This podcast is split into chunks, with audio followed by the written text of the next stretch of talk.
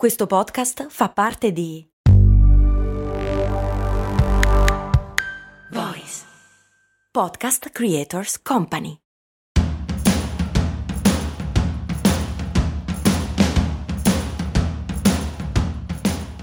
Bentornati amici ed amiche qui su Brandy, io sono Max Corona e vi do il benvenuto nel nostro show che va in onda dal lunedì al venerdì, ogni giorno una nuova curiosità da raccontare in ufficio. Oggi ragazzi ho una serie di curiosità che davvero sono sicuro che vi piaceranno.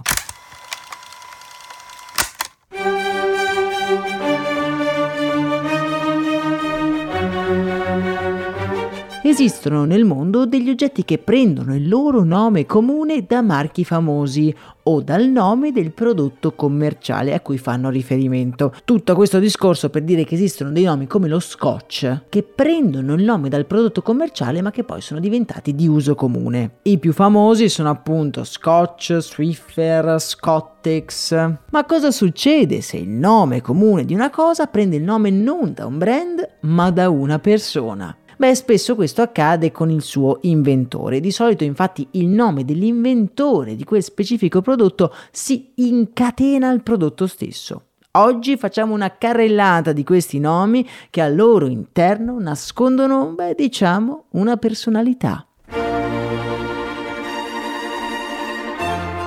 Il primo è Pilates. Confessiamolo, ad ognuno di noi è passato per la testa almeno una volta di iscriversi ad un corso di Pilates, convinti che fosse una sorta di yoga in cui fare stretching e sentirsi un po' più elastici. Invece è una disciplina molto particolare, che deve la sua fortuna e il suo nome al signor Pilates. Ma chi era? Joseph Hubertus Pilates era un imprenditore tedesco nato nel milleottocentottantatré vicino Düsseldorf. Da padre di origine greca, infatti il suo vero cognome era Pilato, e madre tedesca. Il giovane Joseph era un bambino molto cagionevole di salute, a cui quindi era proibito fare qualsiasi tipo di sport. Fin da piccolo si interessa quindi all'anatomia del corpo umano e comincia ad allenarsi per conto suo, fino ad arrivare a diventare un boxer professionista. Mette a punto un metodo e apre una clinica riabilitativa a New York, battendosi per tutta la vita perché il suo metodo, il metodo Pilates, possa venire riconosciuto, un metodo che porta quindi il suo nome.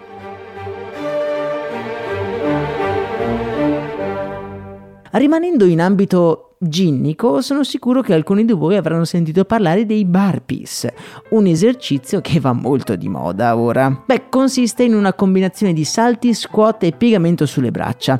Ma perché si chiama così? Beh, ormai l'avete capito, esiste un signor Burpees. Royal Burpees Senior fu uno scienziato che visse tra il milleottocentonovantasette e il millenovecentottantasette. I burpees in realtà vengono utilizzati per decenni come test da sforzo nelle visite, prima di finire nelle schede di qualsiasi personal trainer sulla faccia della terra. Il signor Burpees, e qui lo dico sottovoce, ha sempre sconsigliato di farne più di quattro per volta, vedendo le schede dei personal trainer, un vero dilettante. Dal fitness passiamo al cibo. Avete mai provato la cucina Tex-Mex? Beh, quella fatta di burrito, fajitas, tacos e ovviamente i nachos. Ecco appunto i nachos. Nacho in realtà è un nome di persona e pare essere il diminutivo di Ignacio. Esatto, i nachos, quella prelibatezza fatta di patatine ricoperte di carne e formaggio, sono stati inventati da un cuoco di origine ispanica di nome Ignacio, abbreviato Nacho.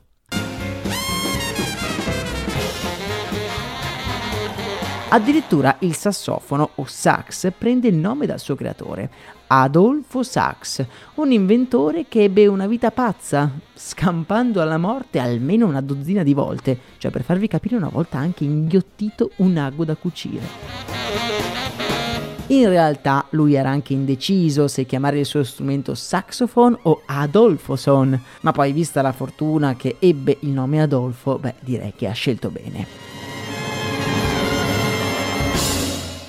Ma cento per cento made in Italy abbiamo il signor Brugola, è proprio colui il quale ha inventato la chiave per avvitare le viti tanto comuni nei box di Ikea. Come non menzionare poi nella nostra lista la Jacuzzi, la vasca idromassaggio per eccellenza, che prende il nome dalla famiglia Jacuzzi, originaria del Friuli Venezia Giulia, che si trasferì a New York prima di sfondare con il business delle bolle. Il Tupperware, beh, abbiamo anche raccontato la sua pazza storia nel podcast Storie di Brand. Earl Tupper, un inventore davvero fuori dagli schemi. Per non parlare poi della penna Biro, il signor Laszlo Biro, inventore della penna sfera, un signore tanto sfortunato, ma che mi ha anche insegnato la più grande lezione sul successo.